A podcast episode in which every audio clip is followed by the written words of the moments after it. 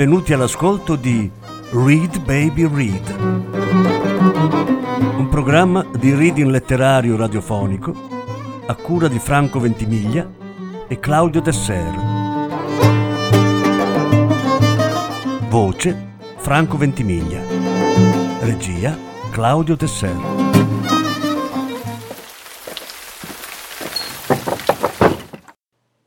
George Orwell 1984 Parte prima.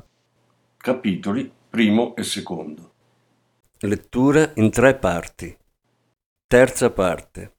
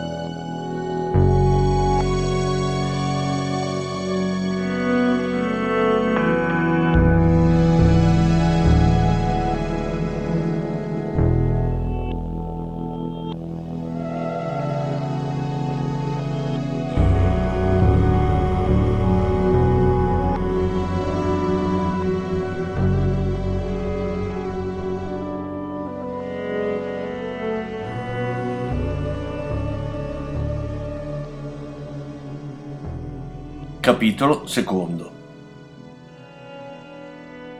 Mentre stava per spingere la maniglia della porta, Winston si accorse di aver lasciato il diario aperto sul tavolo. Le parole a basso del grande fratello lo percorrevano in lungo e in largo e le lettere erano così grandi che potevano essere lette da un capo all'altro della stanza. Non avrebbe potuto fare una cosa più stupida. Tuttavia si rese conto che neanche il panico aveva potuto indurlo a imbrattare quella bella carta vellutata chiudendo il quaderno quando l'inchiostro non si era ancora asciugato. Trattenne il respiro e aprì la porta.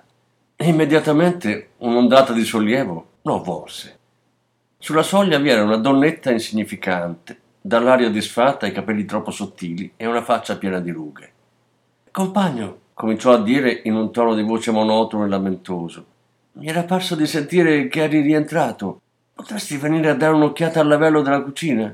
Si è autorato e era la signora Parsons, la moglie di un vicino che abitava sullo stesso piano. Per la verità il partito non approvava l'uso della parola signora. Nel rivolgersi agli altri si dovevano utilizzare gli appellativi compagno e compagna, ma con alcune donne la parola signora si usava istintivamente. Era una donna sui trent'anni, ma ne dimostrava molti di più. Si aveva l'impressione che le rughe del volto fossero piene di polvere. Winston la seguì sul ballatoio queste riparazioni estemporanee erano una seccatura quasi quotidiana. Gli appartamenti Vittoria erano case vecchie, costruite prima del 1930, e cadevano a pezzi. L'intonaco si staccava continuamente dalle pareti, le condutture scoppiavano a ogni gelata. Dal tetto colava acqua tutte le volte che nevicava. Il riscaldamento funzionava a scartamento ridotto, sempre che per motivi di risparmio non fosse spento del tutto. Le riparazioni, nel caso non foste in grado di provvedere da soli, dovevano ricevere l'approvazione di commissioni misteriose, che potevano differire di un paio d'anni perfino la riparazione del vetro di una finestra. Ah, scusa se ti disturbo, disse la signora Parsons con una certa indecisione nella voce, ma Tom non è in casa. L'appartamento dei Parsons era più grande di quello di Winston, ma ciò che lo distingueva dal suo era un diverso tipo di squallore. Sembrava che ogni oggetto fosse stato battuto e calpestato, come se nella casa avesse imperversato un qualche grosso animale. Sul pavimento erano sparsi attrezzi e indumenti sportivi, bastoni da hockey, guanti da pugilato, un pallone sgonfio, un paio di calzoncini sudati e girati alla rovescia, mentre il tavolo ospitava, nella più grande confusione, una messe di piatti sporchi e quaderni sgualciti. Alle pareti gli standardi rossi della Lega della Gioventù e delle Spie e un manifesto a grandezza naturale del Grande Fratello. Si respirava il solito fettore di cavolo bollito che avvolgeva l'intero fabbricato, ma a questo si sovrapponeva il lezzo del sudore di una persona che in quel momento era assente. Lo si avvertiva nelle narici, anche se non si riusciva a capire come fosse possibile una cosa del genere. In un'altra stanza qualcuno stava tentando con un pettine e un pezzo di carta igienica di andare a tempo con la musica militare proveniente dal teleschermo. Sono i bambini, disse la signora Parsons, gettando uno sguardo leggermente inquieto alla porta. Oggi non sono usciti e allora aveva l'abitudine di lasciare sempre le frasi a metà. Il lavello della cucina era pieno fin quasi all'orlo di una sporca acqua verdastra che puzzava perfino più del cavolo. Winston si inginocchiò ed esaminò la giuntura d'angolo del tubo. Odiava usare le mani nude, odiava inginocchiarsi, perché questo lo faceva sempre tossire. La signora Parsons stava a guardare con aria impotente. Ah, se Tom fosse a casa lo aggiusterebbe in un momento, disse. Adora fare queste cose. Nei lavori manuali è bravissimo. Parsons lavorava con Winston al Ministero della Verità. Era un uomo grassoccio ma dinamico, di una stupidità sconfortante un concentrato di entusiasmo imbecille, uno di quegli sgobboni adoranti e votati alla più cieca obbedienza, sui quali, più ancora che sulla psicopolizia, si reggeva la stabilità del partito.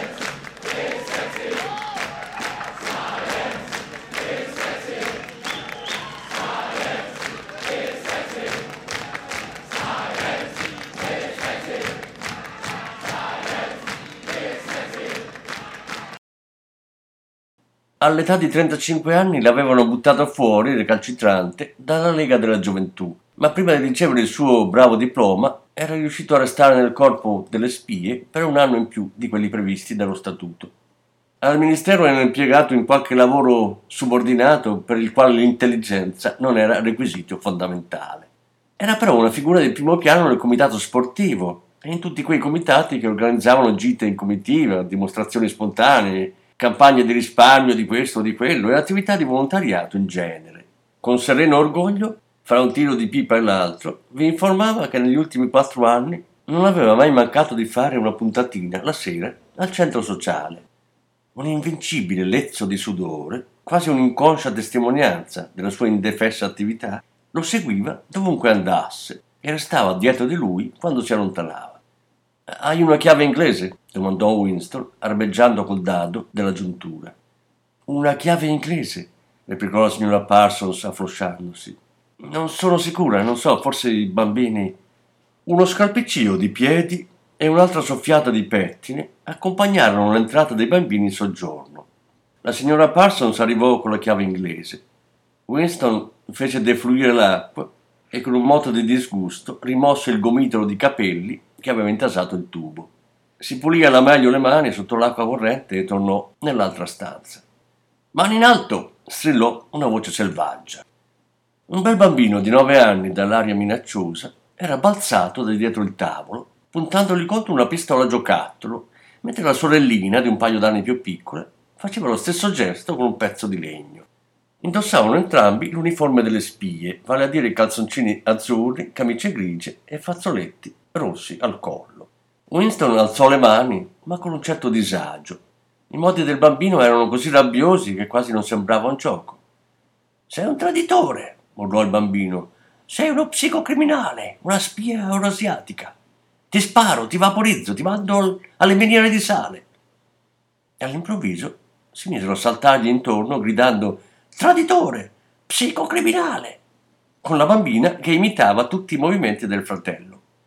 La scena incuteva un certo timore, come se si trattasse del ruzzare di cuccioli di tigre destinati a crescere in fretta e a diventare mangiatori di uomini. Nello sguardo del bambino si poteva scorgere una sorta di deliberata ferocia, il desiderio palese di colpire o prendere a calci Winston, unito alla consapevolezza che presto avrebbe avuto la corporatura giusta per compiere un'azione del genere. Fortuna, pensò Wilson, che non aveva in mano una pistola vera. Lo sguardo della signora Parsons andava nervosamente da Winston ai bambini e dai bambini a Winston. Alla luce più intensa del soggiorno, Winston si accorse che nelle rughe del suo volto vi era davvero della polvere. Stanno facendo tutto questo chiasso, disse, perché non sono potuti andare a vedere l'impiccagione. Io ho troppo da fare per accompagnarli. E Tom torna troppo tardi dal lavoro. Perché non possiamo andare a vedere l'impiccagione? tuonò il bambino con la sua voce stentorea. Vogliamo vedere l'impiccagione! Vogliamo vedere l'impiccagione! cantilenava la bambina, continuando a saltellare.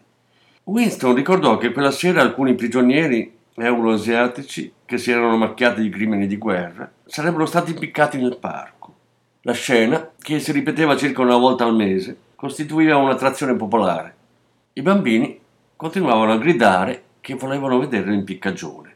Winston salutò la signora Parsons e si diresse verso la porta. Aveva fatto sì no sei passi sul ballatoio che qualcosa lo colpì dietro la nuca, facendogli un male del diavolo, come se vi avessero conficcato un ferro roventato. Si voltò di scatto, appena in tempo per vedere la signora Parsons che tirava dentro il figlio mentre il bambino intascava una fionda. Goldstein! ruggì il bambino mentre la porta si chiudeva. Ciò che più colpì Winston, però, fu l'espressione di terrore inerme sul volto grigiastro della donna. Tornato nell'appartamento, passò velocemente davanti al teleschermo e si rimise a sedere al tavolo, continuando a sfregarsi il collo. La musica proveniente dal teleschermo si era interrotta sostituita da una voce militare che descriveva con una sorta di perverso piacere e biascicando le parole l'armamento della nuova fortezza galleggiante, ora all'ancora fra l'Islanda e le isole Faroe. Con figli come quelli, pensò, una povera donna doveva vivere nel terrore. Un anno, al massimo due, e sarebbero stati a osservarla giorno e notte per cogliere il benché minimo segno di eterodossia. Al giorno d'oggi quasi tutti i bambini erano orribili. La cosa peggiore era che organismi come le spie li trasformavano sistematicamente in tanti piccoli selvaggi ingovernabili. Eppure tutto ciò non aveva mai l'effetto di renderli indocili alla disciplina del partito. Al contrario, adoravano il partito e tutto quello che lo riguardava. I canti, i cortei, gli stendardi, le gite, le esercitazioni con i fucili giocattoli, gli slogan, il culto del grande fratello.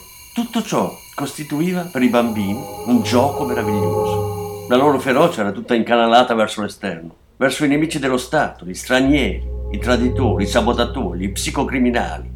Era quasi normale che le persone di età superiore ai 30 anni avessero paura dei propri figli. Non passava settimana, infatti, che il Times non contenesse un articolo su qualche orecchiuto spioncello, l'espressione usata in questi casi era un bambino eroe, che aveva captato un'osservazione compromettente nella conversazione dei genitori, perciò li aveva denunciati alla psicopolizia. Il dolore al collo causato dal proiettile della fionda era piano piano sparito. Un po' rinfrancato, Winston sollevò la penna chiedendosi che cos'altro poteva scrivere sul diario. A un tratto i suoi pensieri tornarono a O'Brien. Anni prima, non ricordava quanti, forse sette, aveva fatto un sogno. Stava attraversando una stanza immersa nel buio e qualcuno, che era seduto non lontano da lui, gli aveva detto mentre passava, ci incontreremo là dove non c'è tenebra. Queste parole erano state pronunciate con una calma assoluta, quasi con noncuranza, Una semplice affermazione, non un ordine. Winston aveva proseguito, senza fermarsi neanche un attimo. La cosa strana era che nel corso del sogno quelle parole non lo avevano particolarmente impressionato. Solo in seguito e gradualmente avevano assunto un loro significato. Non ricordava se avesse visto O'Brien per la prima volta prima o dopo quel sogno. Non ricordava nemmeno quando aveva attribuito all'uomo del sogno la voce di O'Brien. Comunque fosse, questa equiparazione era ormai un dato di fatto. Era O'Brien che gli aveva parlato nel buio. Winston non era mai riuscito a capire, neanche il lampo negli occhi di questa mattina gli aveva trasmesso certezza, se O'Brien fosse amico o nemico, ma non gli pareva che la cosa avesse grande importanza. Vi era fra loro un rapporto di reciproca intesa più rilevante di un sentimento affettivo o di una comunità di ideali. Ci incontreremo là dove non c'è tenebra, aveva detto.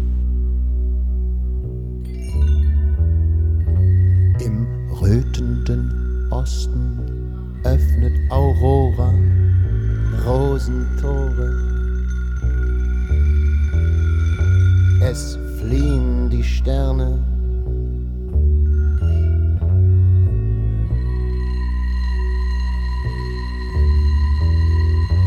Die Sichel des Mondes vom Rand her verblasst.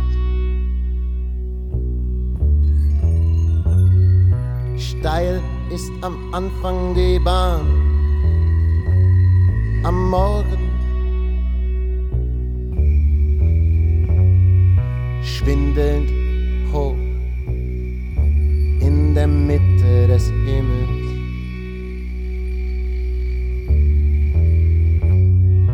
Je neigt sich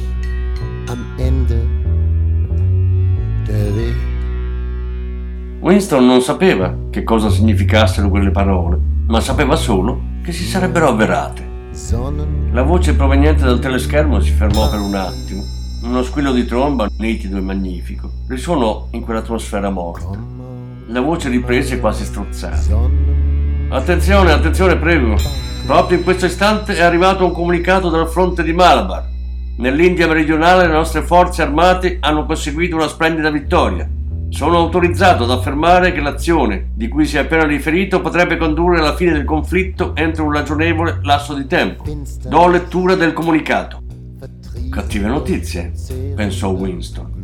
E Infatti, dopo una cruenta descrizione dell'annientamento dell'esercito asiatico, infarcita di cifre mirabolanti per quanto riguardava il numero dei nemici uccisi e di quelli fatti prigionieri, venne puntuale l'annuncio che a partire dalla settimana seguente la razione di cioccolato sarebbe stata ridotta da 30 a 20 grammi.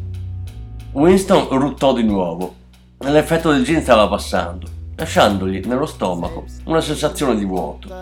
Dal teleschermo, vuoi per celebrare la vittoria, vuoi per far dimenticare il cioccolato perduto, proruppe l'inno Per te Oceania. La regola era di ascoltarlo sull'attenti. Al momento però Winston non poteva essere visto. Per te Oceania lasciò il posto a della musica leggera. Winston si diresse verso la finestra, voltando le spalle al teleschermo. L'aria era ancora limpida e fredda. Da qualche parte in lontananza una bomba a razzo esplose con un rimbombo sordo. Al momento ne cadevano a Londra all'incirca 20-30 alla settimana. Commit, commit, commit,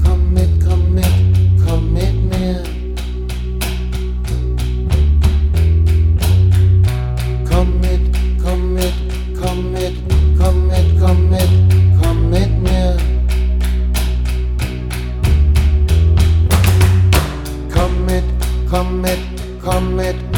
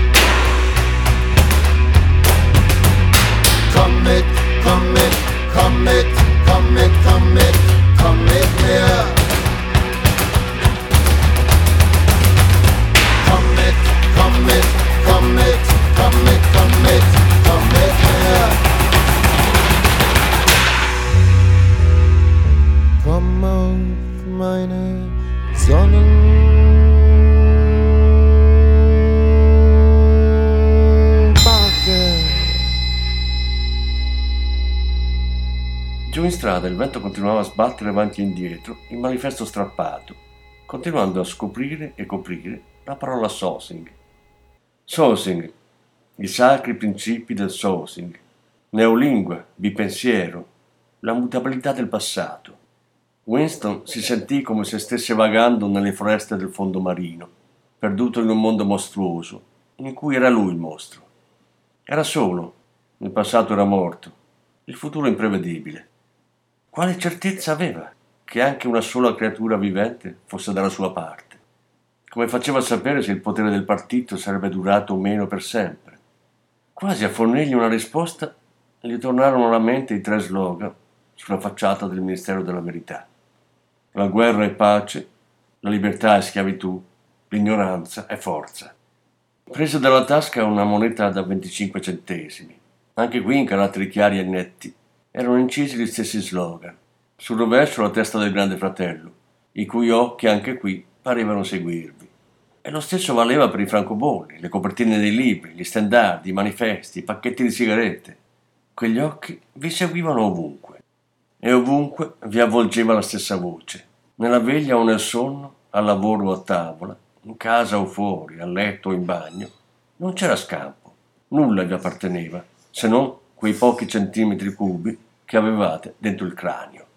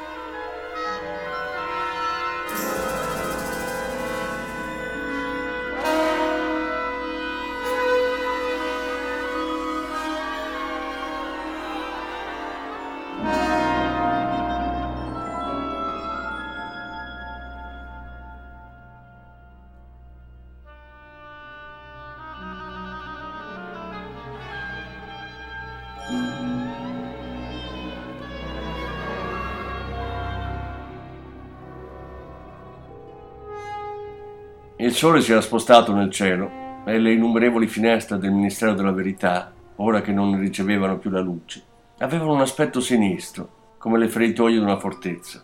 La vista di quell'enorme struttura piramidale lo gettò nello sconforto. Era troppo forte, impossibile dargli l'assalto. Neanche mille bombe razzo lo avrebbero abbattuto.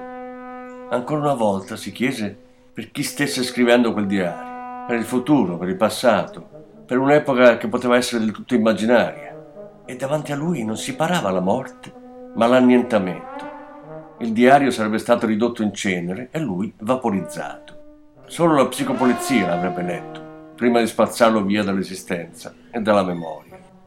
Come potevate rivolgervi al futuro quando di voi non sarebbe sopravvissuta fisicamente la benché minima traccia, nemmeno una parola, scribacchiata su un pezzo di carta? Il teleschermo batté 14 colpi. Gli restavano 10 minuti. Doveva essere di ritorno al lavoro alle 14.30. Quel suono sembrava averlo stranamente rinfrancato. Egli era un fantasma isolato, che proclamava una verità che nessuno avrebbe mai udito.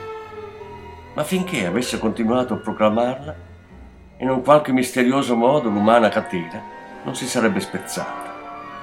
Non era facendosi udire che si salvaguardava il retaggio degli uomini, ma conservando la propria integrità mentale. Tornò al tavolo, intinse la penna nell'inchiostro e scrisse Al futuro o al passato, a un tempo in cui il pensiero sia libero, gli uomini siano gli uni diversi dagli altri e non vivano in solitudine, a un tempo in cui la verità esista e non sia possibile disfare ciò che è stato fatto. Dall'età dell'uniformità, dall'età della solitudine, dall'età del grande fratello, dall'età del bipensiero. Salve. Lui era già morto, gli venne fatto di pensare. Ebbe l'impressione di aver mosso il passo decisivo solo ora, ora che avevo cominciato a dare una forma scritta ai suoi pensieri. Le conseguenze di ogni azione sono racchiuse nell'azione stessa. Scrisse, lo psicoreato non comporta la morte, esso è la morte. Ora che si era reso conto di essere un uomo morto, diveniva essenziale restare in vita il più lungo possibile. Due dita della mano destra erano sporche d'inchiostro, il tipico dettaglio che avrebbe potuto tradirmi. Qualche zelante ficcanaso che lavorava al ministero, probabilmente come quella donnetta coi capelli color sabbia o quella ragazza coi capelli neri del reparto finzione, avrebbero potuto cominciare a chiedervi come mai si fosse messo a scrivere durante l'intervallo per il pranzo, per poi lanciare qualche allusione nell'ambiente giusto. Si recò al bagno e cancellò l'inchiostro sfregandosi le dita con quel sapone ruvido e nerastro che vi graffiava la pelle come carta vetrata, quindi adattissimo allo scopo. Ripose il diario nel cassetto. Pensare di nasconderlo era un'idea addirittura futile, ma poteva almeno accertarsi se ne avevano scoperto l'esistenza. Un capello messo di traverso in fondo a una pagina sarebbe stato un espediente fin troppo scontato. Con la punta di un dito sollevò allora un granello di polvere biancastra, ben visibile, e lo sistemò in un angolo della copertina, da dove sarebbe certamente caduto se qualcuno avesse preso il libro. When blossoms still grow from each tree when leaves are still green in December. It's then that our land will be free. I wander her hills and valleys, and still through my sorrow I a land that has never known freedom, and only her rivers run free. I drink to the depth of her manhood, those men who would rather have died than to live in the cold chains of bondage to bring back their rights were denied. Oh, where are you now when we need you? What burns where the flame used to be? Are you gone like the snows of last winter? And will only